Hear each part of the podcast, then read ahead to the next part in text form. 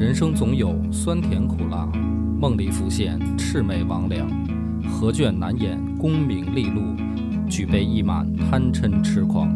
野史下酒四电台，道出不一样的精彩。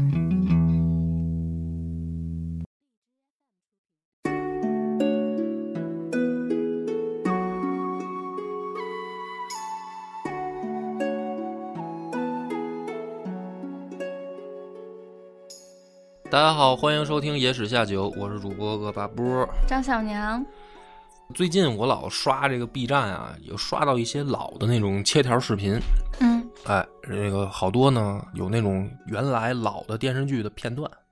其中我看到有一个片段呢，就是引起我的好奇。嗯、原本读历史故事的时候呢，不太关注这个事儿。这就就是走向共和说的是清朝末年的事儿，就是清末民初啊。这段历史啊，讲起来的话，如果说普遍一个概念，你觉得中国人最讨厌谁？就在这段历史里，走向共和是吧？对，走向共和就是清末民初嘛，清朝末年慈。禧太后，哎，我觉得大部分人都会讨厌她，就觉得这个老太太是误国，嗯对吧？就是导致清朝灭亡的一个罪魁祸首，老妖妇，老妖妇。哎，那么有的时候呢，大家总是想说跳脱出传统思维，因为传统思维了，老说一说到女人啊，就是坏事儿。嗯，你看，咱们之前也讲过，就是这不是传统思维，这是包，嗯，这是那个波哥看奥特曼看多的思维。不是不是，我就是说传统史观啊，一说这个亡国的事儿呢，就往女人身上甩锅嘛，这个这个观点。呃，之前咱们也说什么嗯误国的种种。褒姒、嗯什么妲己这些嘛。嗯这一集呢，哎，我还真不是替慈禧翻案啊，翻我不想给她翻案。就使劲骂他。对，因为什么呢？比如你翻不了你你为什么觉得慈禧讨厌呢？别说普普通的别人，你你你为什么你自己你觉得你为什么讨厌她呢？你讨厌她吗，先生？我当然讨，我怎么怎么会没感觉？我啊怎么可报应呢？嗯 慈禧就是，你要是让我举具体的这个事件什么的，就是想到的很多。嗯，但是就是整这个人，整个给人的感觉就是他只顾自己的利益，就只顾自己享乐，嗯，完全不顾国家民族的利益。哎，所以我就说啊，我看到有一个片段，这片段是什么呢？就当时明治天皇，嗯就是日本天皇，嗯去巡查他们的海军，这是电视剧里边一段情节啊，不一定是历史啊，因为我没去考证这个相关史料有没有这个记载，就是电视剧里这么拍的。说他走到军舰上以后呢，先是在这个军官当中，就是水兵，这不是列队吗？在船上，嗯他看到一个一个战士啊，很眼熟。哎，他说：“你出来，你说我我看看。”结果为什么眼熟呢？说这个家伙是皇族，就是他是皇室的成员，然后跑到这个军舰上去当海军去。然后呢，接着下一个镜头啊，就这个就往前往前走，就嗯后面跟着这个水军的这个将军，还有这内阁的这个首相，然后再往前走呢，他就看到这个船上的这个主主力跑，船上不是有那种火炮嘛，当当年都是靠这个武器，嗯还没有什么导弹这些的，他就摸着这个炮，说这个就是将来对付清朝用的这个大炮吗？然后旁边这个海军的这个大将就说，说是说我们的这个火炮还是比不上清国的主力舰，说但是我们的船呢，虽然航速比他们快，可是综合实力还是没法和清国的这个主力舰相抗衡。然后呢，这个他接着就说啊，说为什么没法造出比他们更好的这个船呢？或者说为什么咱们的船不行呢？就说因为咱们经费不足，嗯咱们没钱啊。然后这个时候呢，这个内阁首相就站出来，就说说这个事儿你找内阁就行了，说你在天皇面前说瞎说什么嘛。然后他转过头来就跟天皇就说说您也知道，这个清国呢国力强大，最近呢他们的这个太后啊过这个六十大寿，据说光寿诞就花了三千万两白银，说人家过一个生日啊，人家老太后过一生日就花三千万两，得想这个国家得多少钱？说他们太有钱了，说这个是咱们现在没法比拟的，就从经费上咱们赶超不上人家，嗯就有这么一个片段。但是呢，回过头来一想呢，这个事儿就有点意思了，因为慈禧太后这个六十大寿花钱这件事儿啊，是在咱们的这个近代史里面被骂的狗血淋头的一件事儿。就是说什么呢？其实当年清朝末年不是什么有钱，不是有钱，是把这个国力当就是财财政当中很大一部分的这个费用挪出来给他过生日，甚至是当时什么呢？李鸿章啊，跳着脚的四处的想找钱，说拿钱来干嘛呢？武装这个北洋水师，就是武装海军，没钱啊。结果呢就不给他，他当说李鸿章要多少呢？当时量要六十万两白银都不给他，啊，就说把这个钱拿去给慈禧过生日。那历史里面呢，传说啊，说真的是老佛爷说过一句话，啊，有点有点让人恨得咬牙切齿的一句。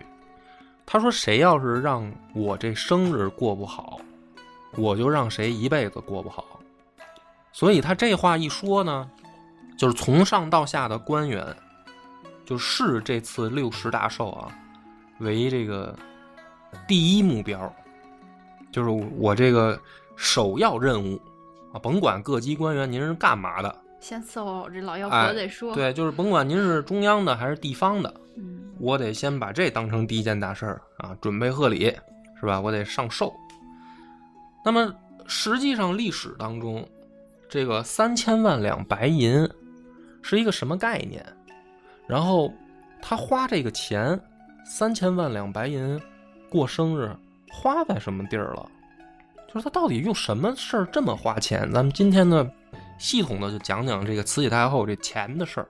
嗯嗯，在野史记载里面呢，还有一个啊，知道的人不多，但是特别有意思的一个事儿，说这个老妖婆啊，自己就藏了私房钱，就是说这三千万两里面啊，传说是她自己出了一部分，就还不是都是国家掏腰包，她自己也花钱了。说这老妖婆攒了多少钱呢？六十大寿的时候不知道，没有没有这个记载。嗯但是呢，传说他死的时候，这个慈禧太后啊留了一笔宝藏，说这笔宝藏这个数量啊，正好是三千万两。哎，这是野史里面记载的。嗯当时怎么说的呢？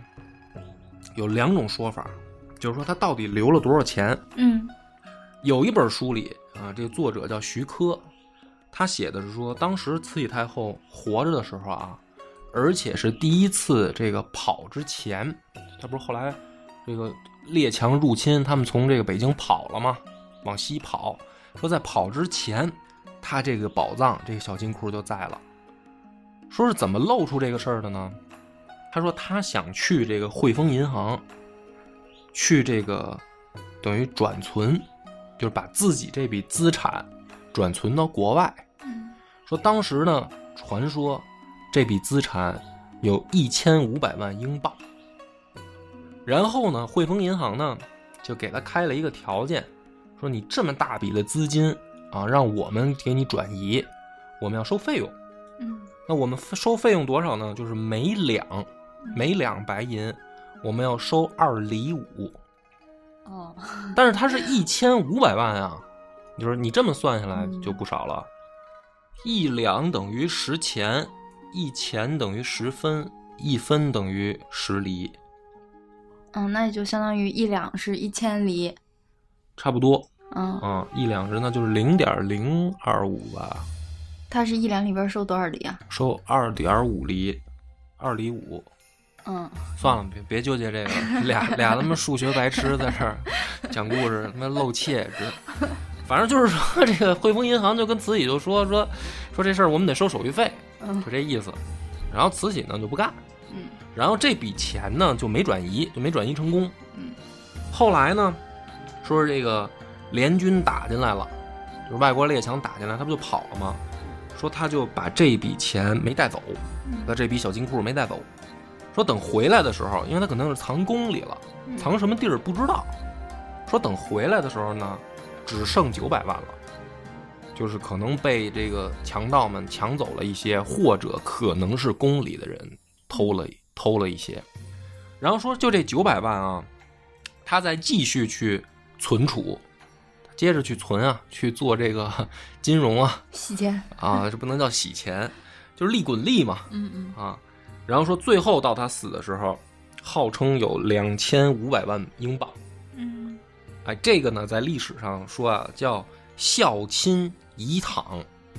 孝亲呢是慈禧死后的谥号，她叫孝亲皇太后，嗯，你知道吧？所以孝亲遗躺说的就是这笔宝藏，说的遗产吗？哎，是她的遗产，嗯不知道是不是现在还藏在这个紫禁城里啊？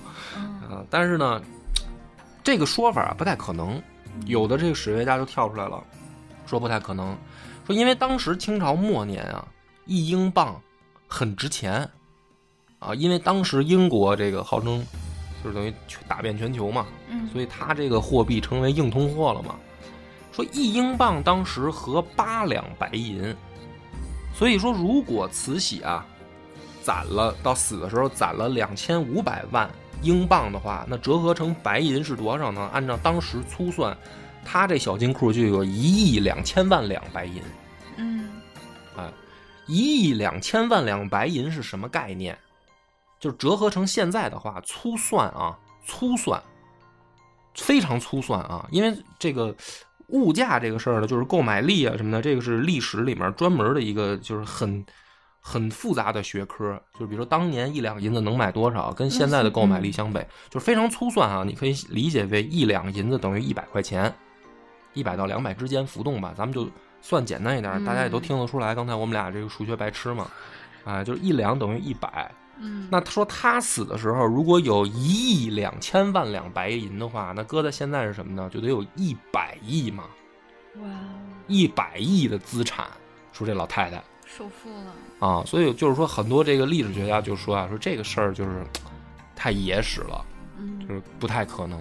嗯另一种说法，因为还有别的人的记载，有一个人叫刘体志啊，他嗯写的这个东西叫《义词录》里面说啊，他说是这么个说，当时呢，这个老妖后存了其实是三千万两白银，嗯，就是我刚才一上来那个说法嗯啊，跟他寿诞那个数一样，三千万两白银。他那写的更详细，说这个东西呢，存在两个地方，一个在南园，一个在犬内。我估计啊，都是紫禁城里面的这个地方嗯啊，就等于在故宫里嘛。说，而且呢，写描写的非常详细，说他这钱啊，每每每一每一捆都用红绳儿系着，啊，还有这种描述。然后说呢，这个八国联军打进来的时候都跑吗，跑的时候呢，他留了一个人，这个人就是世序，哎，是他一个这个得力亲信留下来了。说这个世序呢，就看其实留下来的一个任务就是看着他这个财宝。嗯等到后来这个和谈了，然后八国联军撤了，这个世序就疯狂加官进爵。说他一开始呢，原本啊就是在这个跑之前，他不过就是一个这个内务府的大臣，就职别级别，就相当于什么呢？皇室管家，嗯就这个这么一个级别。嗯说等回来以后，连续呢就开始升官，先升到这个礼部尚书，后来升到吏部尚书，最后直接升任东阁大学士。东阁大学士相当于什么呢？就是在清朝的时候，升任内阁大学士，就相当于内阁成员或者说首相，就相当于拜相。嗯啊？他是这个意思，相当于这个级别，就是说这么一个这个皇室管家，直接就变成这个内阁首相这个意思。那说为什么让他升官儿？就是从明面上记载说这个人干嘛了，凭什么给他升升这么高的官儿？有的人就从这条记载，就这《义词录》里面就说啊，实际上他的最大的功劳是看住了这个慈禧的这笔宝藏，说这就是最大的功劳。就是跟慈禧私底下关系好呗。哎，说这个等于谁？那你说他这功劳大不大？嗯因为这这是老老太后自己的钱，她能给看住。就是要想升官发财，就跟领导私下把关系搞好。哎，然后呢，这个我们就接下来就有一个，我就有一个疑问啊，嗯，就是说这老太太她这钱怎么来的啊？你就说有这种记载说他有，那怎么来？怎么搜刮呀？贪污啊！怎么贪污啊？我再问你，那我要是想，你要是慈禧，我要是在当时那个混乱的年代，嗯不能叫混乱，叫个腐朽的王朝，我想当官儿，我要有钱，我就去给慈禧太后送礼买官儿。哎，哎，我发现你挺懂套路，你真是生晚了。你怎么就你应该生在清朝啊？然后生清朝怎么遇见你？哎呀，真是，这可惜了。你说对了，还真是这样。就是他第一，他有两个收入来源，第一个就是卖官儿。嗯他当时是什么呢？说啊，他有这个官官职啊，明码标价，什么呢？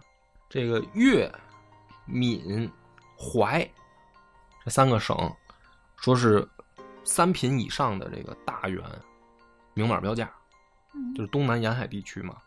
然后呢，崇文门、张家口、山海关各关的监督，明码标价。然后，呃，苏州、杭州织造，啊，明码标价。就是这些呢，都是肥缺，因为就是跟这个税相关的这几个地方，它都是明码标价。那就是什么呢？说白了，大家都知道这是一肥缺。比如我在这个任上，哎，我捞三年，我可能能挣多少？现在呢是什么呢？老佛爷明码标价了。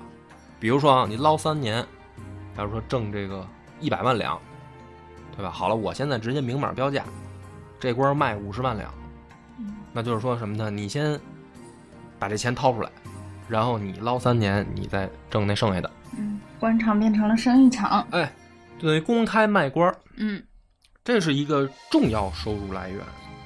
还有什么呢？这种官儿啊，都是什么呢？叫肥缺，但是呢，跟这个内政相关不大。他甚至卖什么呢？说这个学政主考，就当年他这个公务员考试啊，科举考试。科举考试啊，这个底层啊，就是主要就是看这个选拔嘛。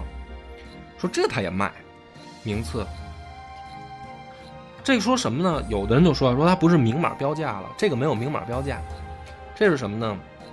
说是张榜之前就得往上打点，上下打点，就收这个钱，然后再张榜。有一种人就说什么呢？说这个啊，应该是，其实名单定了以后还没发布啊，有这种宫里面的太监或者相关的这些亲近人员，他看到名单啊，他是自己偷偷跑着下去要钱。就是这是两种说法啊，大家听不明白，我解释一下啊。一种是你能听明白是吗？嗯你给大家解释一下你解释吧。啊，你那你到底听没听明白啊？听明白了。你就是一种是什么呢？说是这名单没定，空白一张名单，然后呢，我放榜之前呢，大家来给我送钱，谁送的多我就再排名次。另一种说法是名次已经定了，然后这些太监呢偷偷拿到名单以后下去要钱，就比如说我已经知道你是第一名了，嗯，你想保住吗？你想保住吗？对，哎，但是他你不知道啊，你也不知道我有没有能力去找老佛爷给你改名次。反正我就是跟你这么一说，我说你要给我钱，我能让你当一第一，那你说你给不给？不给，哎，不给，好给给给。啊，就是很那就就这就说不清楚嘛，嗯，对吧？但是说当时呢，这个有一条证据啊，就是慈禧太后身边的这个大太监总管李莲英说，因为这个事儿，就等于考试啊，给人透消息说名次这个事儿，说这个家伙在中间就挣了二百万两，但是说他拿的肯定不是大头，就是说什么呢？你比如说他一大太监，他自己在这儿谈，他一跑腿儿的肯定。对他一跑腿儿的，拿点辛苦钱儿。拿点辛苦钱，我觉得咱不夸张说，他可能也就能顶天了啊，就拿个百分之二十吧，嗯行规了吧？嗯，我 觉得现在挺懂啊。百分之二十佣佣金嘛哎，真的，现在招代理都是百分之十到百分之二十五之间浮动嘛，哦，这样。对吧？是吧？你就说咱给他说了拿四分之一，他拿两百万，那我觉得慈禧要拿是不是这大头在他这儿得一千万吧？其实这也是卖官鬻爵，太对吧？可恨了！这样的话，这些寒门学子永远寒门学子就没机会了了，。对，就是这意思嘛。要不说越来越腐败呢？这是第一个第一个途径。说还有一种途径怎么弄钱啊？说是他鼓励手下的这些亲贵、王公贵族啊，或者重臣贪污。贪污以后呢，怎么给他送钱呢？这里边有一个人，啊，写的很强，写很清楚，就是这个庆亲王，叫奕匡。这个据说是在这个《国文备成》这这个这本野史里面啊嗯记载的，说他怎么送钱给慈禧呢？他进宫，他带俩宫女，或者说带俩婢女进宫给老给等于看老佛爷。然后这仨人进去干嘛呢？拉着一箱子这个金银财宝。但是呢，他不直接送，他今天什么名义呢？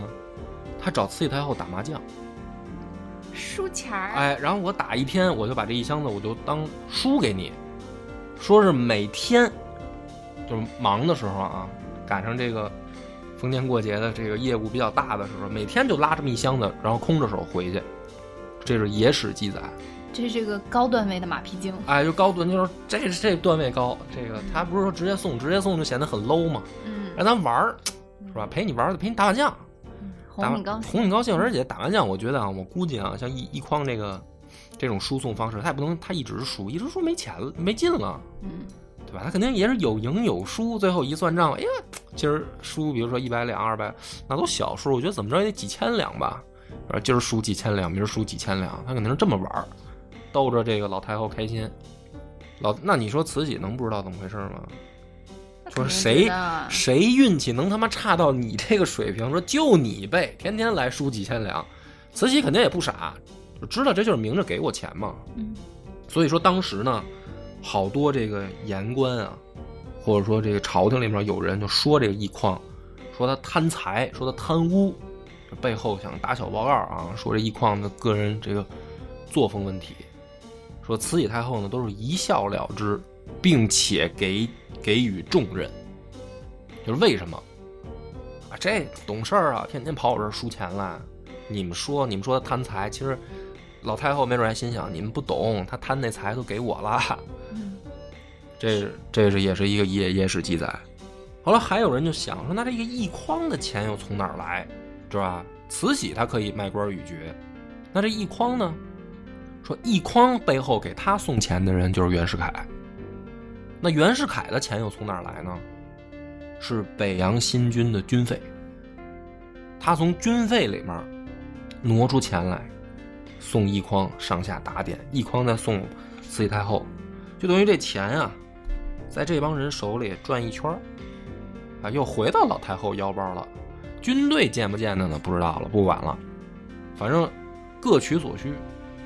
慈禧要钱，奕匡和袁世凯是要地位、要官位，这一圈儿就都都都明面上这账面都说清楚了。钱去哪儿了呢？拿去这个给北洋新军这个训练，就等于补贴军队用了啊。实际上呢，有没有呢？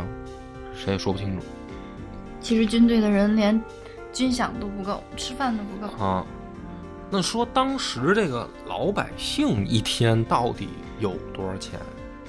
说一个老百姓一天啊，差不多只能挣二十块钱，二十块钱，二十就是咱们现在的二十块钱。嗯嗯，就是当时清朝那个年代的老百姓一天收入是二十块钱，不够吃馒头。咱们刚才说一两相当于一百多嘛，嗯是吧？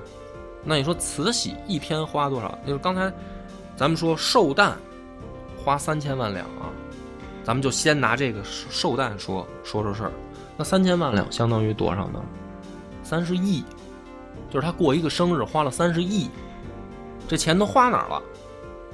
有一本书记载了，这本书就叫《皇太后六旬庆典》，有这么一个账单儿，它还不是一本书，其实一个账单儿，这玩意儿留下来了，里边记得很记得很清楚，这个生日大概有十类花销，就是花在了十个地方，给大家念念啊，买衣服，绣这些什么龙袍、新衣服，一共花了二十三万一千两，然后是轿车，这个在注意啊，古代是要加顿号的，轿和车。嗯，是两个事儿跟马对，车，轿子跟车啊，说这个轿子呢，它的这个金辇轿，就是黄金镶的这个轿，就这一顶轿子，花了一万两千五百两白银。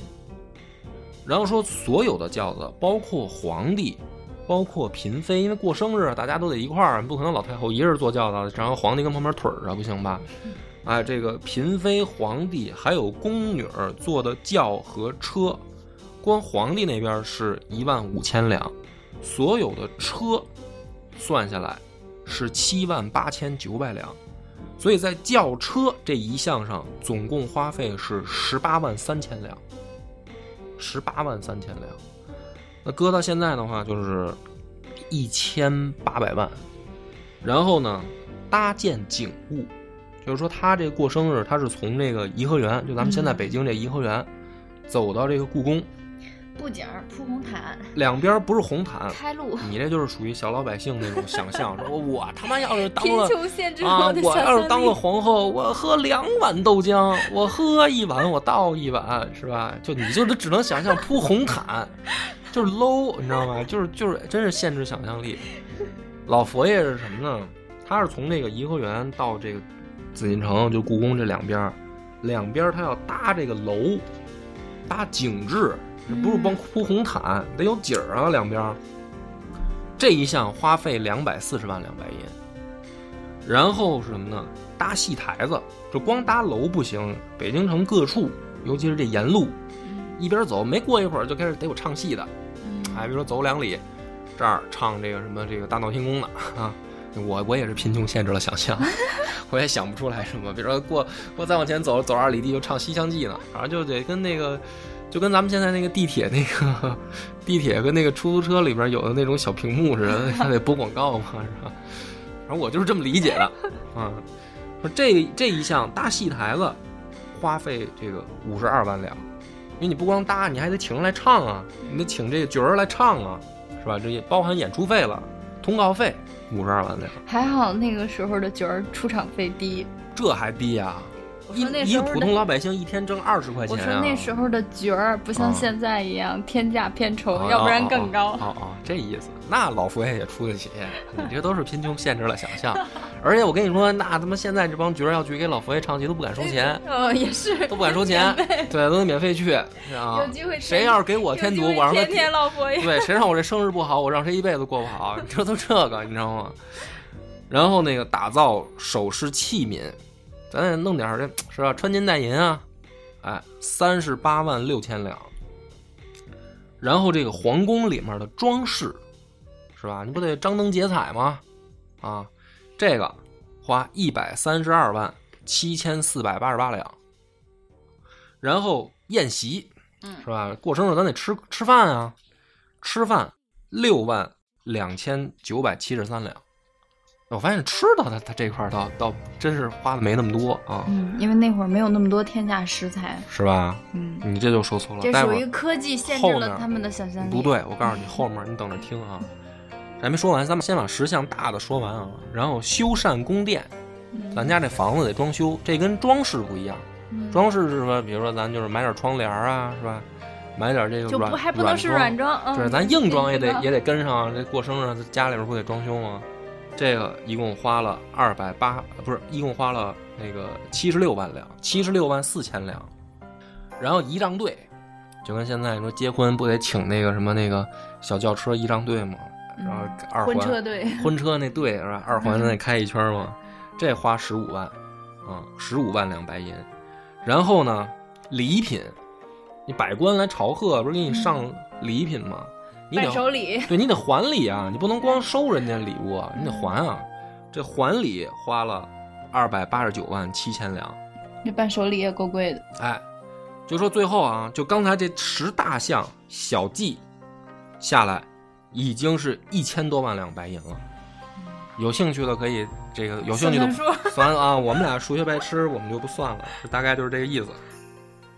那这是什么概念呢？就是我不知道，这才一千多万两，那还有两千多万两去哪儿了呢？就是史料上也说不清楚了，史料上说不清楚了。这就是被办事儿的给贪了。哎，待会儿往后讲，这这就讲出来了啊。那么再往后讲，就是说，慈禧太后啊，这过生日，那你不能天天过生日吧？你就六十岁，这一辈子过一次呗。嗯，这这能说明她这个贪污腐败吗？是吧？这能说明她铺张浪费吗？别着急，这史料里面还有记载，说慈禧一天花多少，这就不是过生日啊，一天。我在网上也找来这些资料了，说他每一天的生活费是四万两白银，四万两白银，就相当于什么呢？相当于四百万人民币一天。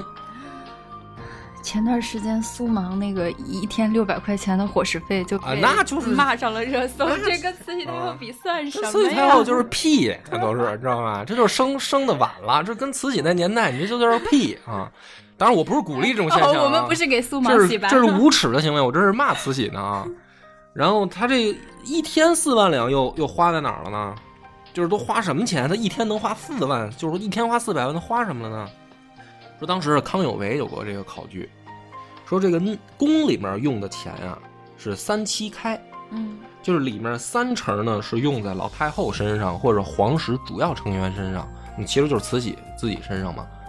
然后剩下七成是整个紫禁城的开销，说一天四百万。哎，说你要是这么说的话呢，好像相对来说合理一点儿。那你说那么大一故宫，里面也好几千口子吧，得嗯，是吧？光说不是说房就九百九百九十九间吗？这都是传说啊，我也没数过，主要是我还没时间数。我他们那儿一下班就得把我轰出去，我都没数完呢。啊，反正就是这么多人，那一天花四百万，四百万块钱嘛，就是说四万两白银嘛，好像也合理。但是就你就这么说的话，那你就算三七开的话，那就在慈禧身上，她一个人一天也是一点二万两白银啊，对吧？就是一万多两白银。那你一个老太太，你干什么一天能花一万多两白银呢？一万多两搁在搁在现在也是一百万啊！真是，你说他天天的娱乐是不是就是撕撕那个撕银票呀？撕钱，我觉得 就是撕是银票，对啊，我就是你就是真的，你就是现在我我真是贫穷限制我想象。无聊了。你就是小李子拿箱银票给我对，撕一撕，你就准备在这 撕撕钱，你一天撕我也我也撕不了一百万啊，手指头都撕麻了。一百一张的我也撕不了那么多呀。我撕累了我还歇会儿呢，抽根烟歇会儿，再接着撕呢还得。你有人就算了，说他这个啊，你听听着啊，说他这个伙食费，一天啊每顿饭啊一百零八道菜，嗯说这个呢叫规矩，而且还是什么呢？说是之前不止，之前是这个翻倍，说后来慈禧太后呢说，哎呀，咱们也别太浪费了，咱们节俭一点儿。哎呦，听起来好像老太后要节俭了，是吧？那是你没看见那个数，这个她这个在什么基础上节俭？她节俭完了以后是每天一百零八道菜，一百零八道菜，呃，有的朋友就说了，那一百零八道菜也没多少钱嘛，是吧？咱就算现在，你看我在饿了么上订一道这个红烧肉，可能三十到四十，当然你还得看什么馆子，好点儿的馆子五十块钱，对吧？你说我这一百一百零八道全是这种大肉，大肉菜，那我这一天也就是五五千到六千块钱嘛，对吧？嗯那好像也花不了那么多啊。这就是你刚才说的，它有天价食材。它什么天价食材呢？宫里面有的账啊流露出来看，一个鸡蛋八两银子，一个鸡蛋八两银子，知道吗？一个鸡蛋就是八百块钱，一颗鸡蛋。说每天慈禧这一百零八道菜，起码呢也得用个这个二三十个鸡蛋，就光鸡蛋，每天的这个钱就花在这儿了。他这是吃鸡蛋还是鸵鸟蛋呀？所以就说明什么呢？层层的这个叫什么贪污腐败。嗯一颗鸡蛋从这个可能外面市市场上采购，我觉得一一两银子都不用吧？一两银子买那那都不可能，你知道吧？怎么嗯那都不能用两，那都不能用两白银计算？那鸡蛋怎么可能用白银计算？那肯定是几文钱什么的。你这么计算，嗯你比如说几十文钱一枚，这么计算，到宫里面这得翻了多少番？就变成八两一颗鸡蛋了。嗯然后说这个水果，说慈禧不吃，嗯她这个她喜欢闻这个屋子里有果香味儿，就不像咱们现在是吧？你看我老去那个什么 Miniso 买点那个香薰屋的什么的，嗯搁屋里，这就是 low 逼，你知道吧？人老佛爷都是用那真水果，码果盘儿在这个，他还不是他光他自己这屋，他得是全都码，就反正我区域吧，是吧？这几个宫殿都得给我码吧。说这个故宫一一年消耗的水果是十五万个水果，那你肯定还得应季啊。你比如说这苹果的季节到了，咱就得买苹果；梨的季节咱得买梨；桃的季节得买桃。一年不是吃的啊，是光闻的，消耗十五万个。那你说一颗鸡蛋八两，一个苹果多少钱呢？不知道，但是肯定也不是那个市价，不是那个菜市场那个价钱。就是说举这些例子，就是说明呢什么呢？说他一天的这个费用不是一点二万白银吗？花在哪儿了？就这么花的，就是这么花的。说这个慈慈就是这个溥仪啊，就是宣统溥仪末代皇帝，他不是写一本书叫《我的前半生》吗？他那里面他书里面写，他说他五岁的时候他回忆啊，一个月要吃掉八百一十斤猪肉，两百四十只鸡鸭。啊，说那个颐和园，当年那个看戏搭个那个凉棚，戏台下面搭个凉棚，一个凉棚要花三十万两白银，这就是皇家这个所谓的这个钱都花在哪儿了，就说明层层克扣啊，他们心里也没数，我觉得他不他也不去菜市场，他也没法上网，是吧？我上饿了么看看我这吃个鸡蛋多少钱，那看不了。你别说他了，我都不怎么去菜市场。现在你更何况那老佛爷，他能去菜市场吗？对吧？所以这就说明什么呢？有一个记载啊，当年北洋水师，北洋水师最牛的时候，可以排进全世界水水海军的前六名，你知道吗？北洋水师的主力战舰“镇远号”战列舰，总共花费一百一十万两。一艘战舰，主力舰，全世界能够排进前六的主力舰，总共花费一百一十万两白银。新造的，就后来新造的“经远号”巡洋舰，装甲巡洋舰，一百七十三万两白银。他他这是一个老妖妇消耗了多少军事力量？他他一天一天，这故宫里面就这帮王八蛋就能消耗四万两，是吧？一一个月三十天。就是一百二十万两，一个月就够买一艘北洋水师的主力舰的钱。他过一个生日，竟然就花了三千万两。这老妖妇就想着自己这辈子可劲儿享乐，不管国家。啊、所以说，这个晚清啊末年，说中国人一提起来说最恨谁，就恨这个慈禧。就后来甲午海战打败，是吧？败给日本了。人家的天皇是什么？跑到军舰上，跑到军舰上看这个水兵里面有皇室子弟参军，要上战场，要征服万里海疆。他们说，啊，摸着这个炮管说咱们这个炮行不行啊？这个海军大将站出来说，这现在还还是不如清清朝的，说咱们没钱。可是反观清朝这边，一个生日花掉这么多钱，李鸿章是为了六十两白银，到处想办法。所以说，这个国家在当年，他这甲午海战，他怎么可能赢？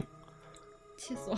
嗯，所以这个讲野史嘛，就是今天讲一个这个，我看视频突然突然想起来的，去想讲讲的东西。嗯，感谢大家的收听，本期节目到此结束。我们的微信公众号叫“柳南故事”，柳树的柳，南方的南。如果还没听够的朋友，欢迎您来订阅关注。